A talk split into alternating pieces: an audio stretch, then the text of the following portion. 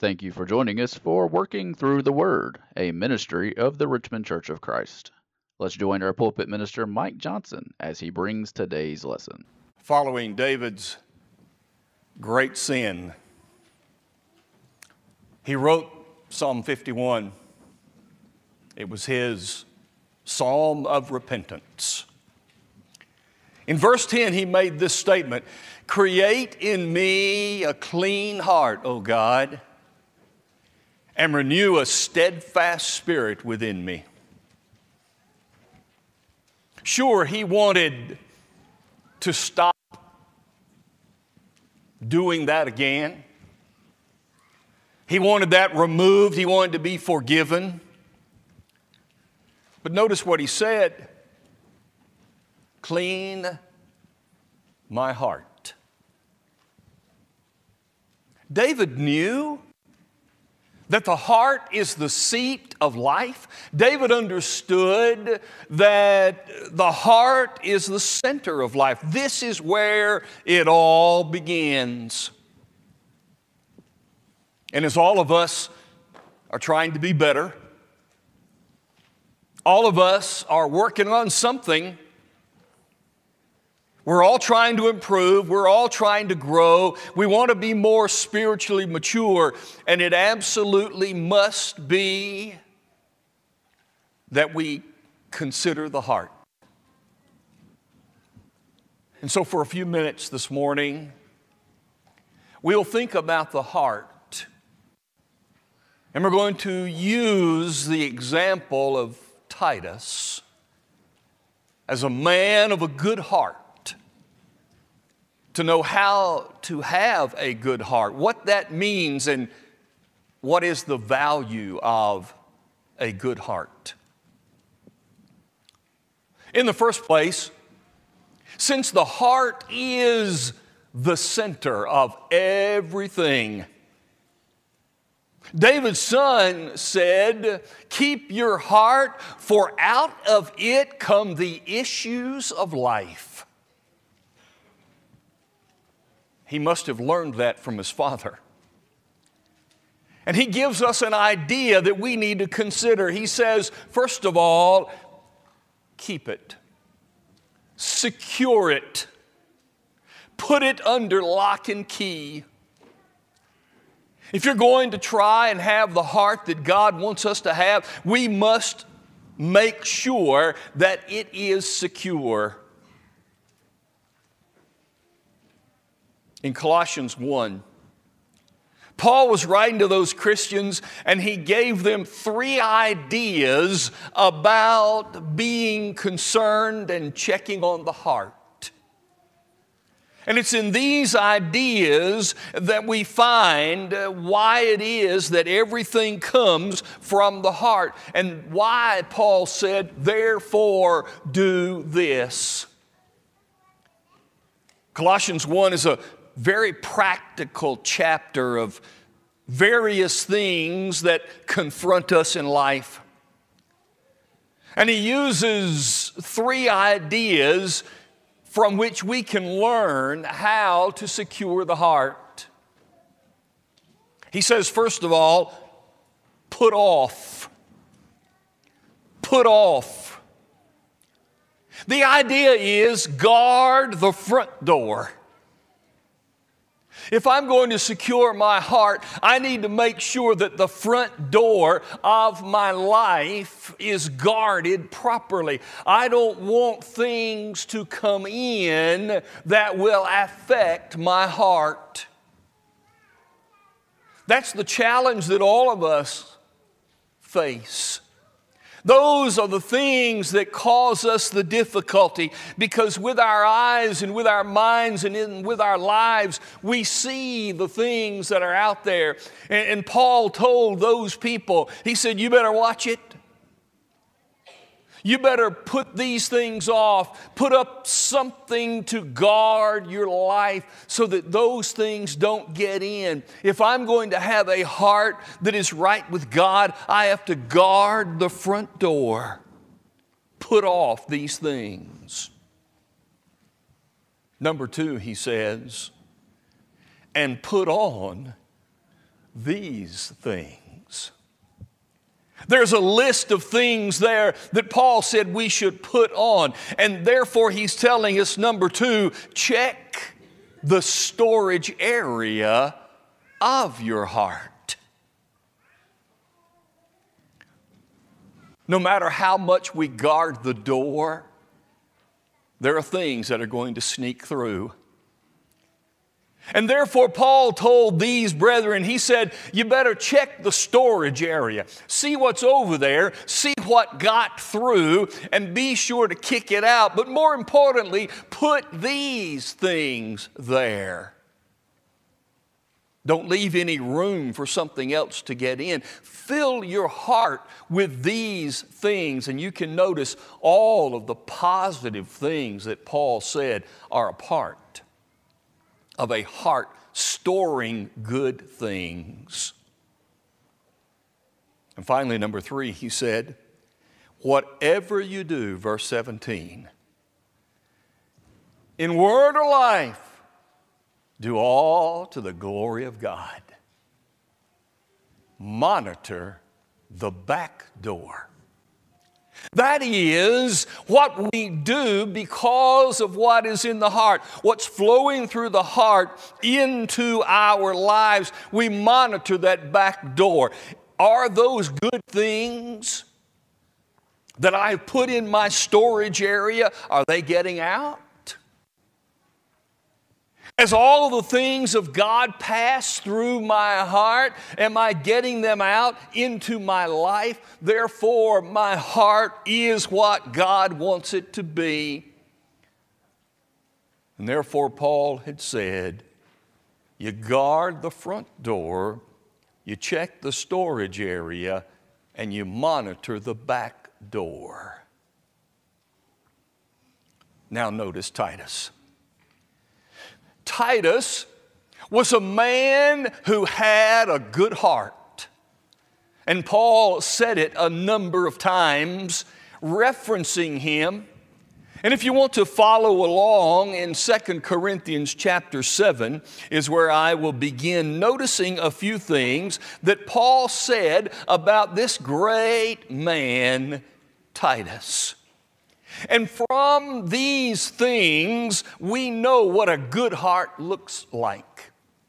Because I can read a heart, the only way I have to read a heart is what is happening on the outside. Now, I'm not a judge of hearts, and you're not to be judges of hearts, but Jesus said, By their fruits you will know them. And therefore, I can see the fruit in the life of Titus, and I can therefore say, Oh, I know he had a good heart. Because this is the kind of man that he was. Number one, he was a man whose heart was such that he brought comfort with him everywhere. Chapter 7 and verse number six. Nevertheless, God not only comforted us, but also by the coming of Titus, who comforted us. Titus is one of those guys that when Paul was in trouble, he knew that Titus could comfort him. There are some people in life, when you are desperate, when you're sad, when things aren't working well, you know who you can call, don't you? You know who will listen. You know who cares. You know who will have a good word or just a shoulder to cry on.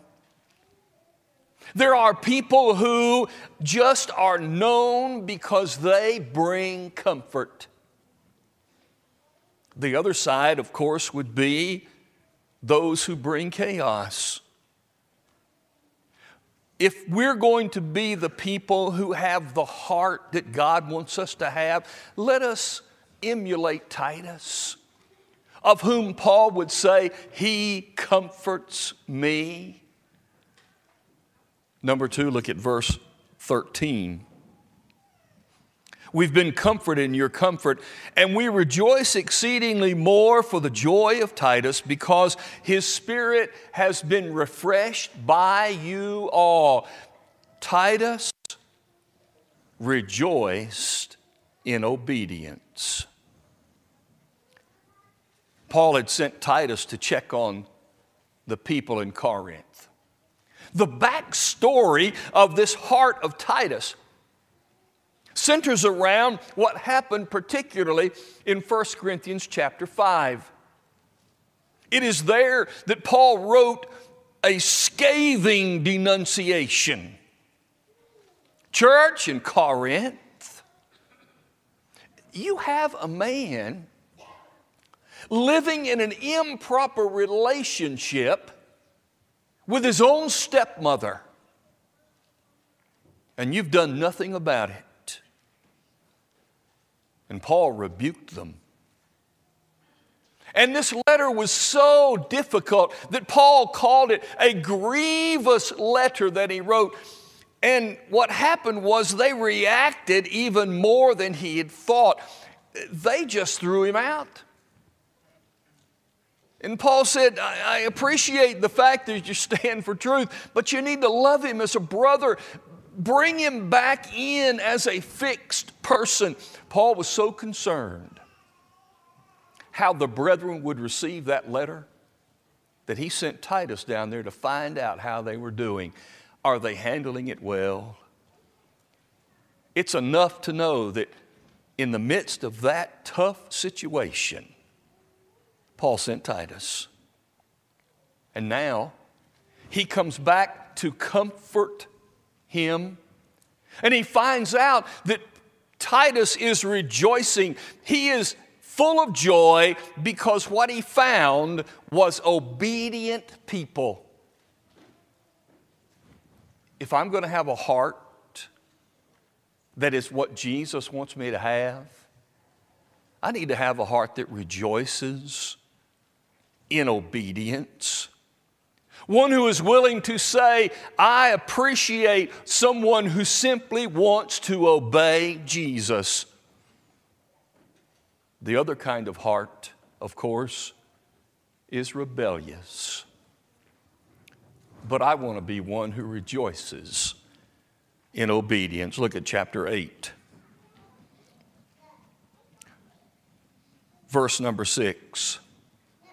We urged Titus that as he had begun, so he would complete this grace in you. A good heart, like Titus, is a heart that finishes what it sets out to do. Sometimes we quit. Sometimes we just stop because we are depressed, we are sad, we feel defeated, things are not good, and therefore we just sit out and stop. But Titus was one, he said, who, because he had started this work, he's going to finish this work. We need people of hearts who notice what needs to be done and who with every part of their being, intend to see it through, whatever it is. Think about how it relates to this church. The men who agree to serve and shepherd this church, they would be men who complete the task. They become shepherds. What about those who are appointed to be deacons? They follow through with the work that they've been assigned to do. They don't just let it lie, and someone constantly has to poke them to say, Are you getting it done? How about teachers who agree to be a part of teaching and you don't quit? You sure you'll get tired? You might get frustrated but you finish what you set out to do. And we could go on and on describing, but it's good enough to know that a good heart finishes what it sets out to do. Look at verse number 16. But thanks be to God who puts the same earnest care of you into the heart of Titus. He accepted this exhortation and he was more diligent. He went of his word, the text read earlier. Here was a man who was self motivated. A good heart is self motivated. A good heart says, I know what I need to do, and I'm just going to do it. A good heart doesn't need constant badgering from somebody else. Oh, I might be badgering myself. Stop it. Do better. But that's a part of being self motivated.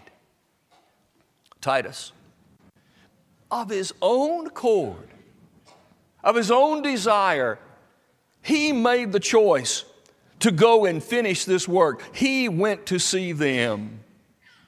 That's what a good heart does. Look at verse 23. Paul labeled him my partner and fellow worker.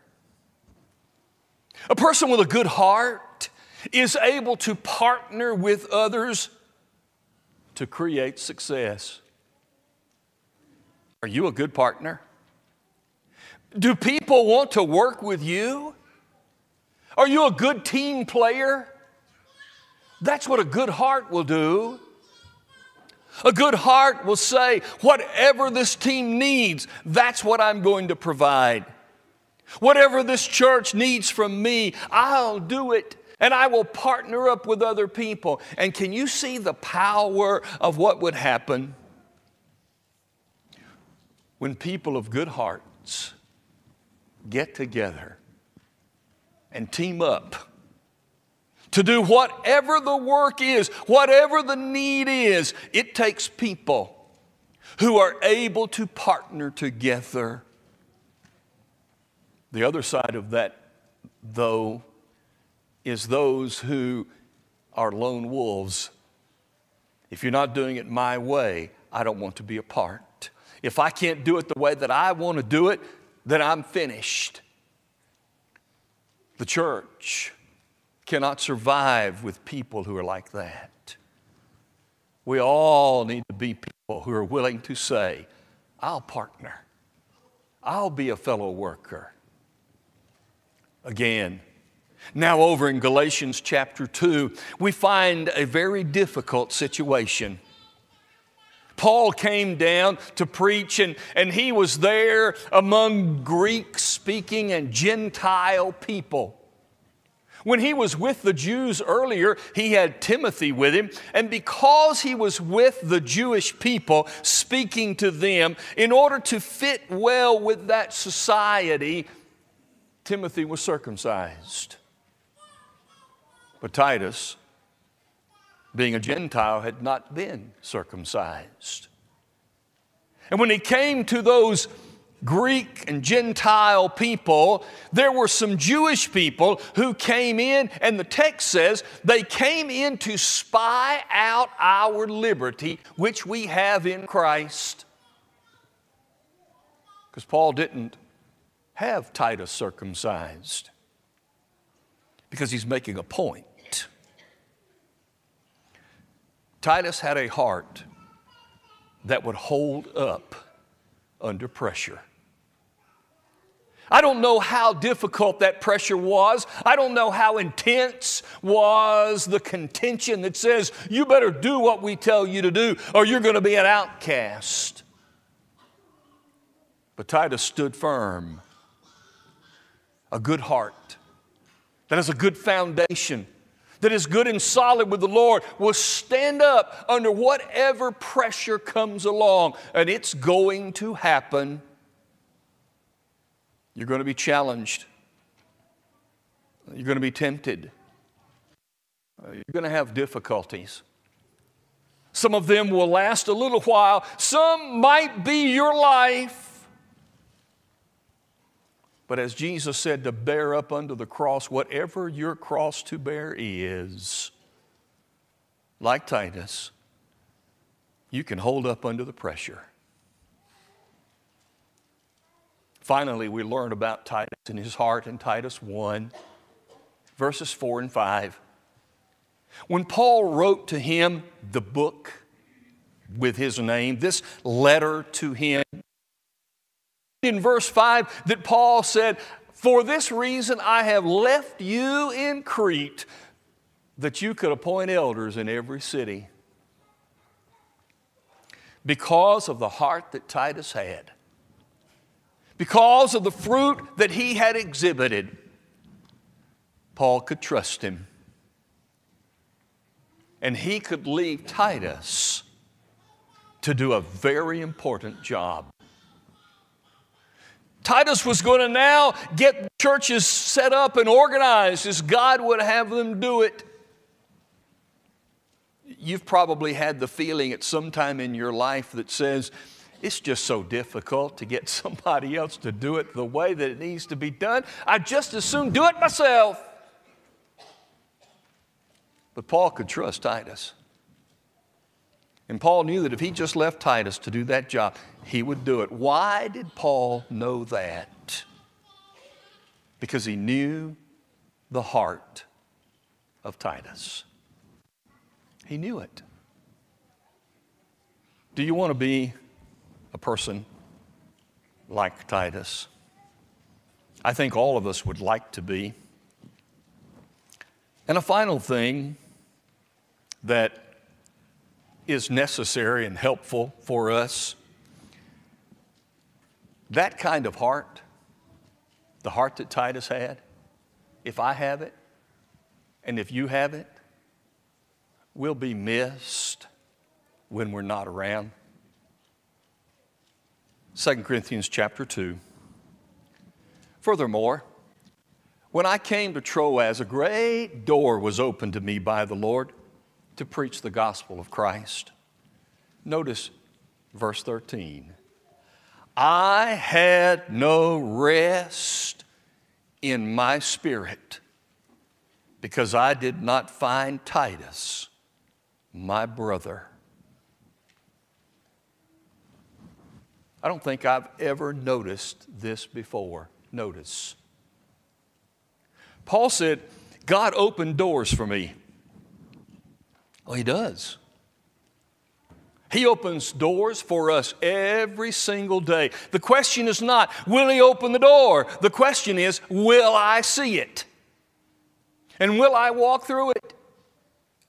And Paul saw all of these doors when he was called over into Macedonia. But there was a problem he missed Titus. A person of a good heart was so necessary to Paul that even though he saw the open doors that God wanted him to take, he was still not at peace in his spirit because he couldn't find Titus.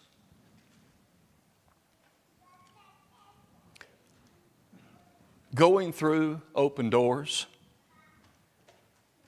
taking those opportunities,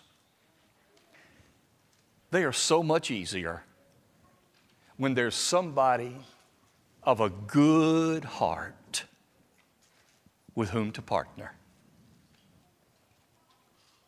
Because sometimes the doors that God opens are difficult. They're not easily handled. It takes more than just me. But how beautiful is it and peaceful when people of good hearts will join together. Do you want to be a person of a good heart? Because you'll be missed. When you leave, you will be missed. Right now, you may be thinking of somebody that has a good heart and, and you just miss them. You want to see them. In fact, it may be uh, that talking about this today might inspire somebody to go home and say, I've got to call so and so. I haven't talked to them in a while, and I just miss them because I know their hearts. I know of people right here of good hearts. Maybe you can't wait to get here when we assemble. Because there's that person or that person or that person who's going to inspire you, challenge you. You know their hearts, and you can't wait to be with them. Let me leave this challenge with us today. Let us be people who will be missed. Let us be people who will be missed when we're not around because of the hearts that we put on display for everybody to see. And every now and then, go back and read the heart that Titus had. And let's work on being that kind of person. In the Bible, the heart is the mind. Those are the same things in Scripture. In Philippians chapter 2, Paul said, Let this mind be in you, which also was in Christ Jesus. He could just as easily have said, Let this heart be in you that was also in Christ Jesus. What did he do? He laid his life down for us a good heart decides, I will lay my heart down, I will lay my life down for Jesus, who gave me a chance to have a good heart. If you've not followed through your heart of wanting to be with Jesus, submitting yourself to baptism to be immersed, to be cleansed, to have that new life. Today would be a great day to do that. It would also be a great day to say, God, I want my heart to be better. And if you want to tell us about that, we're here to help you while we stand and sing. We hope you enjoyed today's broadcast brought to you by the Richmond Church of Christ. We are located at 1500 Lancaster Road in Richmond, Kentucky. We meet on Sunday mornings for Bible class at 9 a.m followed by our morning worship service held at 10 a.m. Our Sunday evening service is held at 6 p.m., and our midweek Bible study is held on Wednesday at 7 p.m. If you are in the area, we would love to have you as our honored guest. Thanks for listening.